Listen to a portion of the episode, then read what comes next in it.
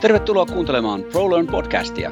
Käsittelemme tällä kertaa positiivista johtamista.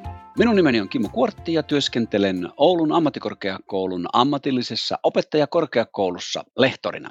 Tänään minulla on aivan erityisen mukava päivä, koska vieraana on oma kollega, kasvustieteiden tohtori ja lehtori Sanna Winström. Tervetuloa Sanna. Kiitos Kimmo. Ilo olla sun kanssa täällä tänään. Kuten tosiaan sanottu, aiheena on meillä positiivinen johtaminen ja aivan aluksi Sanna ajattelin, että kerro pikkasen siitä, että kuka sä olet, mistä sä tulet, miten sä oot päätynyt tälle alalle ja näihin tehtäviin, joissa sä tällä hetkellä olet?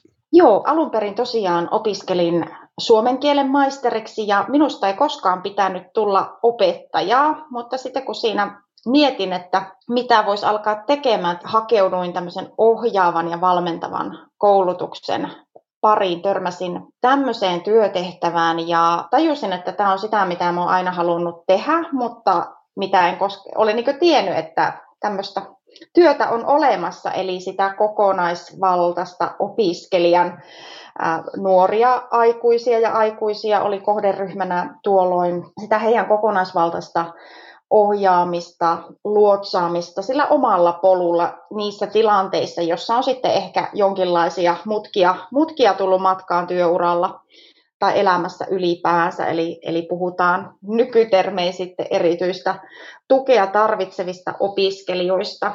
Ei, sitä kautta tosiaan ammatillisen erityisopetuksen pariin, ammatillinen erityisopettaja olen ja kymmenkunta vuotta sitä opetustyötä sitten tehnyt. Ja on aina tosiaan ollut työstäni itse innostunut ja koin, että sitä innostuksesta saa tosi paljon energiaa ylipäänsä omaan elämään. Ja, ja tuli se tunne, että innostuksen kautta myös siinä tiimissä yhdessä muiden innostuneiden ihmisten kanssa saa jotenkin tosi paljon aikaan. Ja se, että halusi vielä ehkä lähteä tutkimaan ja, ja kiinnostuin itse siitä, että onko todella näin, että silloin kun on työstään innostunut ihminen, työstään innostunut tiimi, että me jotenkin saataisiin enemmän aikaan.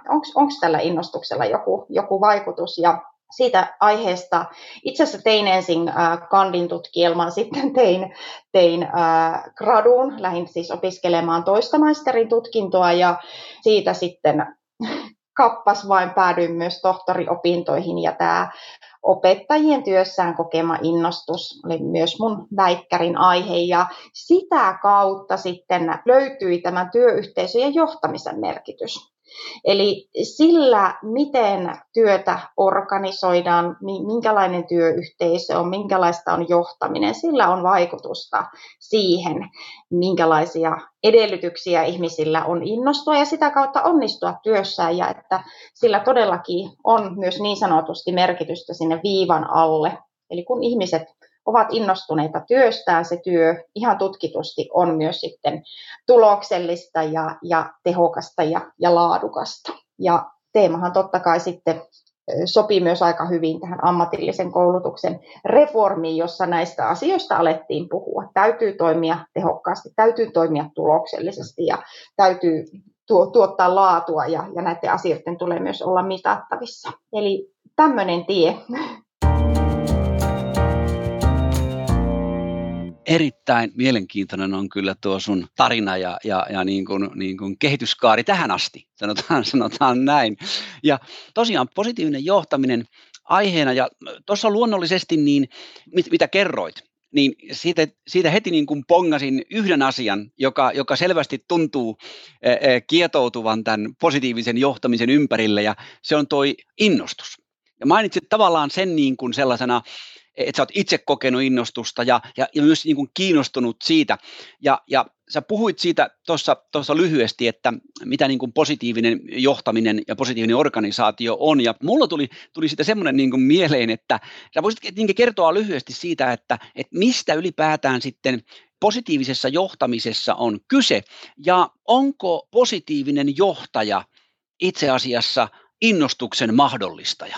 Juurikin näin, näin voi sanoa. Eli tosiaan kun tutkii sitä, että mitkä asiat työyhteisössä, organisaatiossa mahdollistaa sitä ihmisten innostusta, niin tätä kautta pääsin positiivisen johtamisen ja positiivisen organisaation äärelle. Ja juuri näin positiivisen johtamisen semmoisena päämääränä tai, tai tavoitteena on tukea, vahvistaa, edistää ihmisten kokonaisvaltaista hyvinvointia ja, ja tämmöistä myönteistä aktiivista hyvinvointia, josta voidaan sitten puhua innostuksen, työn, imun tai työssä kukoistamisen käsitteillä vähän, miten, miten haluaa sitten sitä määritellä. Rakkaalla lapsella on monta nimeä, mutta juuri tästä on kysymys. Joo, miten innostusta voi mahdollistaa? Innostusta voi mahdollistaa vuorovaikutuksella, sitä voi mahdollistaa myönteisillä käytänteillä, ihmisten yksilöllisiä vahvuuksia tunnistamalla, hyödyntämällä.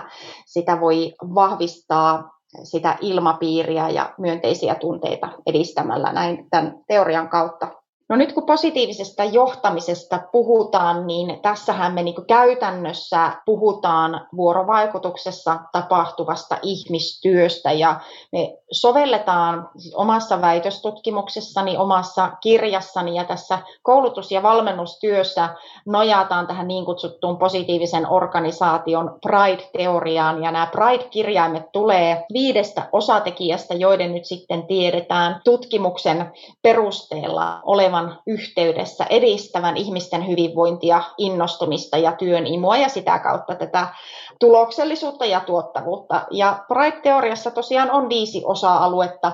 Myönteiset käytänteet, vuorovaikutus ja yhteistyö, yksilölliset vahvuudet, positiivinen johtajuus, myönteiset tunteet ja ilmapiiri. Ja nämä on ne viisi tekijää, joiden kautta positiivinen johtaja edistää, tukee, johtaa innostusta, johtaa hyvinvointia.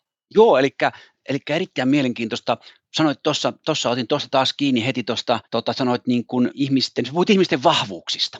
Kun mä itse ajattelen tällä tavalla ehkä niin kuin vanha, vanhakantaisen stereotyyppisesti, niin musta tuntuu monesti, että, että niin kuin organisaatiossa niin kuin enemmän mietitään sitä, että mitäs, mitäs osaamista meiltä puuttuu, mitäs me ei nyt osatakaan niin hyvin kuin pitäisi, ja, ja niin kuin haetaan niin kuin sitä sitä kautta, mutta tässä niin kuin tuntuu jotenkin, että että positiivisessa johtamisessa olisi, olisikin niin kuin, vähän niin kuin toisenlainen näkökulma. Pitääkö tämä ollenkaan paikkansa? Kyllä, oikeastaan kuvaat juuri positiivisen johtamisen ja laajemmassa mielessä positiivisen organisaatiotutkimuksen tämmöistä lähtökohtaa. Eli, eli lähtökohtana on, on ne asiat, ilmiöt, tekijät, jotka tuottaa ja jotka on jollakin tavalla sitten ratkaisevia sen, sen onnistumisen ja hyvinvoinnin kannalta. Eli lähdetään nimenomaan niistä asioista, mitkä toimii, mitkä on, on hyvin, missä me ollaan, ollaan niin kuin parhaimmilla. Ja yhtenä esimerkkinä, kun toit, toit esille, niin ei ollakaan juuri niin kiinnostuneita siitä, että vaikka mitä osaamista tai vahvuuksia meiltä puuttuu ja, ja miten me voitaisiin näitä osaamispuutteita sitten paikkailla, vaan nimenomaan lähdetään siitä, että, että minkälaista olemassa olevaa potentiaalia meillä on ja miten sitä voitaisiin parhaiten sitten hyödyntää. Ja, ja tutkimukset osoittaa, että silloin kun ihmiset voi niitä omia vahvuuksiaan hyödyntää laaja-alaisesti, silloin he voi hyvin ja, ja kukoistaa. Eli nuo äsken luettelemani tavallaan positiivisen organisaation osa-alueet, ne tekijät, jotka tutkitusti on, on yhteydessä ihmisten hyvinvointiin ja innostukseen, niin jokaisen niiden osatekijän taustalta löytyy koko joukko sitä tutkimustietoa, eli positiivinen johtaminen ja innostuksen johtaminen perustuu laajaan määrään tutkimusta.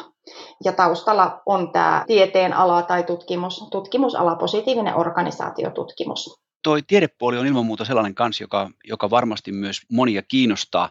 Mitä tieteenaloja tämä niin kuin liippaa? Sä mainitsit niin kuin positiivisen organisaatio tutkimuksen, mutta onko tässä sitten, niin kuin, mitä mä sanoisin, puhutaanko me sitten, jos puhutaan niin perinteisistä laajemmista tieteenaloista, puhutaanko me, onko, ollaanko, liikutaanko me kasvatustieteen kentällä, sosiologian kentällä, psykologian kentällä varmaan ainakin jossakin määrin? Joo, siis toki, että väitöstutkimus oli, oli kasvatustieteen alalta, mutta kyllähän tämä kaikkein, kaikkein niin kuin läheisimmin tullaan sinne työ- ja organisaatiopsykologia, ja siinä mielessä, jos ajatellaan, että semmoinen niin perinteinen psykologia ja yksilöpsykologinen lähestymistapa on ehkä ollut enemmän semmoista, on keskitytty aika johonkin mieleen terveyden pulmiin tai, tai muihin ja, ja, ja on pyritty niin niitä, niitä korjaamaan, niin sitten kyllähän taas työ- ja organisaatiopsykologia on, on aina sinänsä jo ollut, ollut myönteisempää. Toki sielläkin tämmöinen esimerkiksi työstressin ja muun, muun tutkimus on, on vallannut alaa, eli nyt kun sitten puhutaan positiivisesta psykologiasta ja sovelletaan me sitten sitä positiivista psykologiaa, katsotaan me sitä sen yksilön tai, tai yhteisöjen organisaatioiden näkökulmasta, niin todella tuo tulo, tulokulma on, on siinä, ollaan kiinnostuneita hyvinvointia lisäävistä ja vahvistavista tekijöistä, eikä niinkään niistä pahoinvoinnin ilmiöistä tai siitä, että miten, miten voisi jotenkin korjata ja, ja, ja paikata tämmöistä. Laajassa mielessä me itse asiassa päästään humanistisen psykologian, mikä ajatellaan, että on sen positiivisenkin psykologian taustalla ja, ja mennään oikeastaan hyvin, hyvin kauas jo sitten historiassa ja, ja laajemmin näihin kysymyksiin, mikä mikä tekee elämästä elämisen arvoista, mikä tekee elämästä merkityksellistä, mikä, mikä on elämän tarkoitus, mikä tekee ihmisestä hyvän, mikä tekee ihmiselle ja yksilölle ja yhteisölle hyvää, niin päästään halutessa kyllä, kyllä ihan sinne filosofiaan ja tämmöiseen antiikin filosofiaan, antiikin ajattelijoihin saakka. Eli voi sanoa, että tämmöisten perustavanlaatuisten kysymysten äärellä ollaan ja, ja joskus kun sitten juurikin tätä positiivinen sanaa tässä on, on ihmetelty ja monet ehkä sitä vähän makuusteleekin, että mitäs kummallista se nyt sitten on, niin sanon tässä yhteydessä monesti, että ihan hyvin halutessa me voitaisiin puhua humanistisesta johtamisesta ja, ja, ja mennään niin kuin tämmöisen hu, humanismin juurille. Ja, ja täytyy muistaa, että nämä samat ajatukset, niillähän on rakentunut itse asiassa meidän koko, koko niin kuin tämä kasvatus- ja sivistysajattelu. Eli sillä tavalla nyt kun puhutaan tässä oppilaitos, oppilaitoskontekstissa ja ammatillisen opettajakorkeakoulun kontekstissa, niin me puhutaan nyt semmoisesta johtamisnäkemyksestä, joka on tavallaan linjassa ja rakentuu semmoisille samanlaisille peruskiville kuin koko, koko meidän niin kuin kasvatusajattelu. Ja siinä mielessä kyllä se, että juuri itse on tuota yleistä kasvatustiedettä opiskellut, niin kasvatus- ja sivistysteoriaa, niin on, koen kyllä sen tosi hyödyllisenä, että ainakin se oma tausta on hyvin tämmöinen monitieteinen, että on tosiaan opiskellut kasvatustiedettä, erityispedagogiikkaa, psykologiaa, organisaatiopsykologiaa ja kauppatieteiden puolta, niin nämä kaikkihan siinä yhdistyy. Ja on opiskellut filosofiaa ja kyllä sitä sosiologiaakin. Joo, siis tuossahan, niin kuin sanoit, erittäin, erittäin mielenkiintoisella tavalla kyllä avasit tuota positiivisen johtamisen todella laajaa perustaa. Syntyy sellainen vaikutelma, että sen juuret ulottuu oikeastaan meidän tämmöisen nyky, nykymuotoisen yhteiskunnan vähän niin kuin aivan niihin, niihin perustoihin, että ei, ei ole kysymys jostain vähän niin kuin sellaisesta erillisestä jostain palikasta tai menetelmästä, vaan hyvin tällaisesta kattavasta niin kuin lähestulkoon näkemyksellisestä ää, otteesta. Mutta se, mitä minulla tulee siitä mieleen, mitä sä juuri tuossa kerroit, niin on tämä, että, että tuo kuulostaa niin kuin, tuo kuulostaa aika vaativalta. Eli sä, sä kuvasit tieteellistä pohjaa, joka on niin kuin todella monisyinen, ja, ja, ja, ja se kuulostaa erittäin niin kuin hyvin perustellulta. Mutta kuulostaa samalta myös siltä, että jos mä nyt alan miettimään tässä positiivista johtajuutta ja, ja, ja haluan kehittyä siinä vaikka, niin edellyttää melkoista tämmöistä itsetutkiskelua ja, ja, ja tämmöistä niin kuin omien vahvuuksien ymmärtämistä ja muuta. Ja sitten samalla, kuitenkin, samalla sä puhut sitten niin kuin sellaisesta niin kuin lähestymistavasta, jossa vähän niin kuin hylätään jossakin määrin tämä tämmöinen ajattelu siitä, että mitä meiltä puuttuu, missä pitäisi kehittyä, jonka mä niin kuin itse esimerkiksi kuvittelen olevan vähän niin kuin tämmöinen organisaatioissa ehkä semmoinen peruslähestymistapa. Ja sen sijaan, että pitääkin puhua, että mitäs meillä on, missä me ollaan vahvoja. Eli tuntuu niin kuin vaativalta tavallaan lähestymistavalta.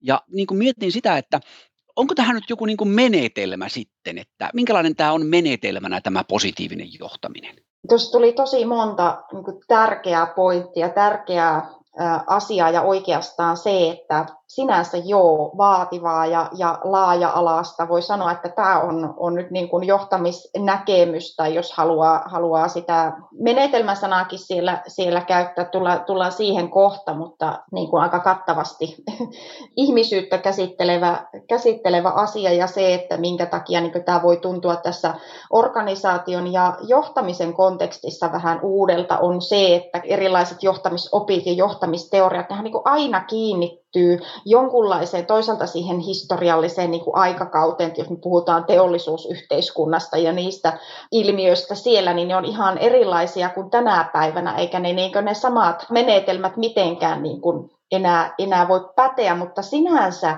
positiivisessa johtamisessa ei ole yhtikäs mitään uutta. On aivan niin kuin ikivanhoja asioita ja, ja moni niin sitten, kun tätä vähän kuulee ja lähtee, niin, niin joku jopa voi sanoa, että tämä on itsestään selvää. Niin onkin, nämä on itsestäänselviä asioita ja asioita, joihin niin väitän, että kukaan ei ole välttynyt törmäämästä, jos on niin vähänkään ajatellut ja ylipäänsä jotakin opiskeluja ollut ihmisten kanssa tekemisissä ja johtajana ja esi, esimiehenä.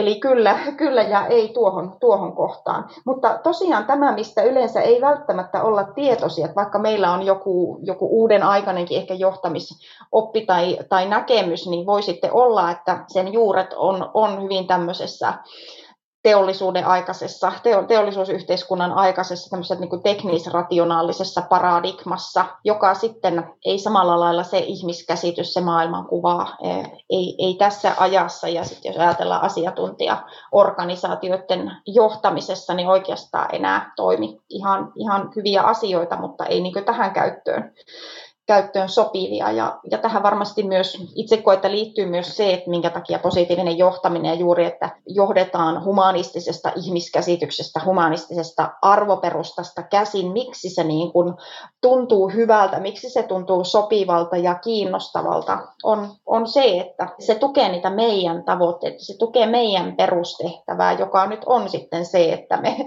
me, me tuotetaan, me ollaan hyvää hyvinvointia, oppimista, ihmisille, niin silloin meillä täytyy myös ne työ, työkalut ja, ja ne menetelmät olla, olla linjassa sen meidän päämäärän ja perustehtävän kanssa.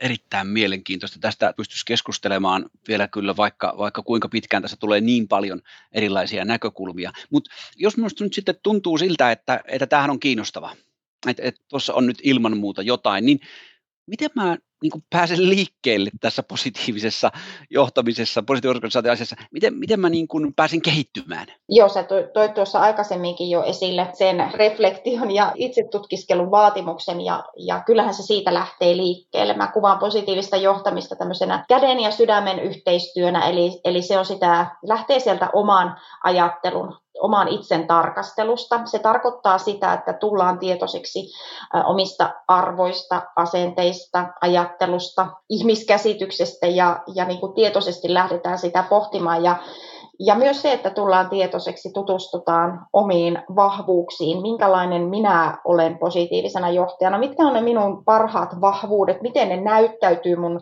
toiminnassa, miten ne näyttäytyy mun vuorovaikutuksessa? Ja, ja onko siellä jotakin semmoista sitten taas, mihin mun ehkä on hyvä kiinnittää huomiota, jos vaikka mun vahvuuksia on, on innostus ja on, on tämmöinen nopeatempoinen ja, ja luova ja rohkea ja, ja kaikkia muuta, niin onko sitten hyvä, että joissakin niin tulen tietoiseksi siitä, että ehkä kaikki ihmiset ei ole samanlaisia, ihmisillä on erilaisia vahvuuksia, mun ehkä jossain kohtaa on, on hyvä hyödyntää, aktivoida vaikka, vaikka harkitsevaisuuden vahvuutta vahvuutta sitten onnistuakseni ja toimijakseni niin semmoisena kaikille hyvinvointia tuottavana, tuottavana ää, johtajana. Eli, eli tämä reflektio on, on lähtökohta ja, ja reflektiohan tapahtuu yhdessä muiden kanssa ja jos positiivisen johtamisen tavallaan tämmöiset kehitysaskeleet lähti siitä, että se on se tunnista vahvuudet ja tunnusta kehittämisen kohteet, niin sitten siihen liittyy tämä tutkiminen, reflektointi ja se, se tuki, eli, eli yhdessä muiden kanssa, on se sitten joku vertaisryhmä tai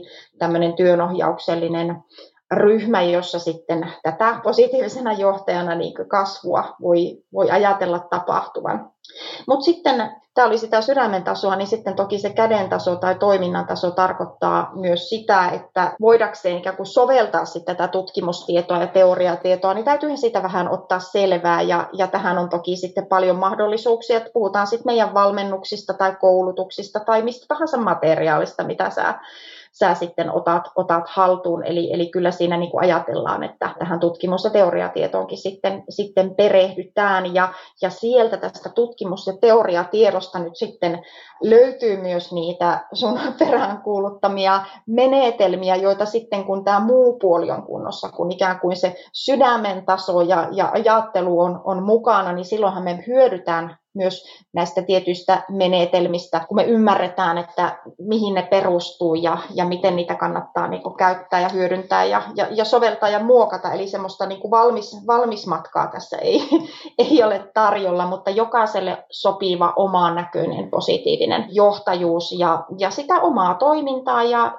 ja omaa tavallaan tämmöistä käyttöteoriaa lähdetään sitten niin peilaamaan tähän positiivisen johtamisen teoriataustan ja, ja tämä viiden osa, osa-alueen positiivisen organisaation Pride-teoria, mitä vähän tuossa sivuttiin alussa viittä osatekijää, niin siihen sitten, sitten peilaten se toimii sen positiivisen johtamisen. Mä puhun tämmöisenä sateenvarjona ja silmälaseina. Eli sen avulla sitten voi toteuttaa sitä positiivista johtamista, johtamista käytännössä. Eli uh, tunnista vahvuudet ja, ja tunnusta kehittämisen kohteet, tutki ja reflektoi, etsi tukea, tee sitä yhdessä muiden kanssa, hanki tietoa, tutustu teoriaan, mutta lopulta se toiminta, eli eihän se kaunis ajattelu tai ideologia tai aate, mitä tämä, tämä kyllä niin kuin voi, voi myös kuvata, että kysymyksessä on hyvin syvällinen näkemys, aate, ideologia, mutta se ei yksin riitä, vaan se täytyy viedä sinne toimintaan ja, ja meidän täytyy koko ajan tarkastella sitä omaa toimintaa, meidän organisaation toimintaa, erilaisia käytänteitä sitten tätä ajattelua ja niin kuin ideologiaa vasten ja kehittää ja tunnistaa ja kehittää myönteisiä käytänteitä ja, ja kaikille varmasti löytyy semmoinen pienikin mahdollinen askel sitten, mitä voi lähteä kokeilemaan, minkä kautta voi lähteä sitten käytännössä toteuttaa sitä positiivista johtamista, mutta ei se onnistu ilman sitä niin kuin omaa halua ja, ja panostusta, eli sen se vaatii, sen oman, oman halun, mutta, mutta ei ole näin, että, että täytyisi olla jotakin ominaisuuksia tai jotakin tietoa ikään kuin jo valmiiksi. Kiitos Sanna. Ja nyt olemmekin siinä vaiheessa, että vuorossa on jäähdyttelysegmentti. Ja tällä kertaa jäähdyttelysegmentissä kysynkin Sanna sinulta, että mitkä olisivat top kolme positiivisen johtamisen seurattavaa asiaa juuri nyt? Joo, ensinnäkin, jos olet Facebookissa, niin sieltä löytyy hakusanalla positiivisen johtamisen verkostoryhmä, jossa on yli 2000 jäsentä ja jossa voi sitten todellakin liittyä samanhenkisten joukkoon ja, ja keskustella, oppia lisää positiivisesta johtamisesta. Verkoston toiminta on siis täysin kaikille avointa ja, ja verkosto järjestää myös avoimia ja maksuttomia tapahtumia online-aamukahveja, kesäseminaaria ynnä muuta. Eli tervetuloa sinne verkostoon ja sitä kautta seurailemaan. Voi sanoa, että pysyt kyllä jo aika hyvin kärryllä siitä, mitä maailmalla tapahtuu. Mutta toinen asia, positiivista johtamista voi ja kannattaa myös opiskella. Meillä on täällä Oulun ammattikorkeakoulussa, ammatillisessa opettajakorkeakoulussa nyt tarjolla syksyllä 2021 ensinnäkin tämmöinen mini, minikurssi kahden opintopisteen positiivisen johtamisen opinnot oppilaitosväelle osana Pomoko 2-hanketta. Sitten ollaan toteuttamassa tuonne Kymenlaakson kesäyliopistolle viiden opintopisteen kokonaisuutta ja se on sitten ihan kaikille avoin, sun ei tarvitse työskennellä oppilaitoksessa tai olla missään hankkeessa mukana. Ja kolmas asia verkoston ja näiden koulutusten lisäksi on toki sitten kirjallisuus ja kirjallinen materiaali. Multa on ilmestynyt tuossa viime syksynä kirja Positiivinen johtaminen, johda paremmin opetus- ja kasvatusalalla. Siitä saat kyllä aika hyvän kokonaiskuvan siitä, mistä positiivisessa johtamisessa on kyse. Oppilaitoksen näkökulmasta se on kirjoitettu, mutta soveltuu tosiaan kaikkiin organisaatioihin, jossa on töissä ihmisiä ja ylipäänsä, jos sinua vaan kiinnostaa tämä tematiikka ja tämmöinen ihmisläheinen työelämän kehittäminen, niin siihen suosittelen tutustumaan. Ja, ja toki sitten esimerkiksi oman LinkedIn-profiilin kautta löytyy yli 80 lyhyempää kirjoitusta teemasta, niin näitä kun seurailet, niin voi ehkä luvata, että olet sitten pysyt ajan hermoilla aiheessa erinomaista. Mä kävinkin tuossa pikkasen vakoilemassa, vakoilemassa tuota LinkedInia ja sieltähän löytyy aivan, aivan hurja patteristo sun kirjoittamaa tekstiä, josta, josta kyllä ja hyvin niin kuin lähestyttävää tekstiä. Eli kiva, kiva lukea kyllä. Sanna, tämä on ollut aivan mahtavan mielenkiintoinen keskustelu. Kiitoksia erittäin paljon tästä keskustelusta, Sanna. Kiitos, oli ilo olla mukana. Ja kiitos teille kuulijoille mielenkiinnosta ja toivomme, että tulette myös jatkossa Oulun ammattikorkeakoulun ammatillisen opettajakorkeakoulun ProLearn podcastin pariin. Seuraathan meitä myös Facebookissa at oamk.amok ja Instagramissa oamk-opekorkea. ProLearn on Oulun ammattikorkeakoulun ammatillisen opettajakorkeakoulun tuottama podcast.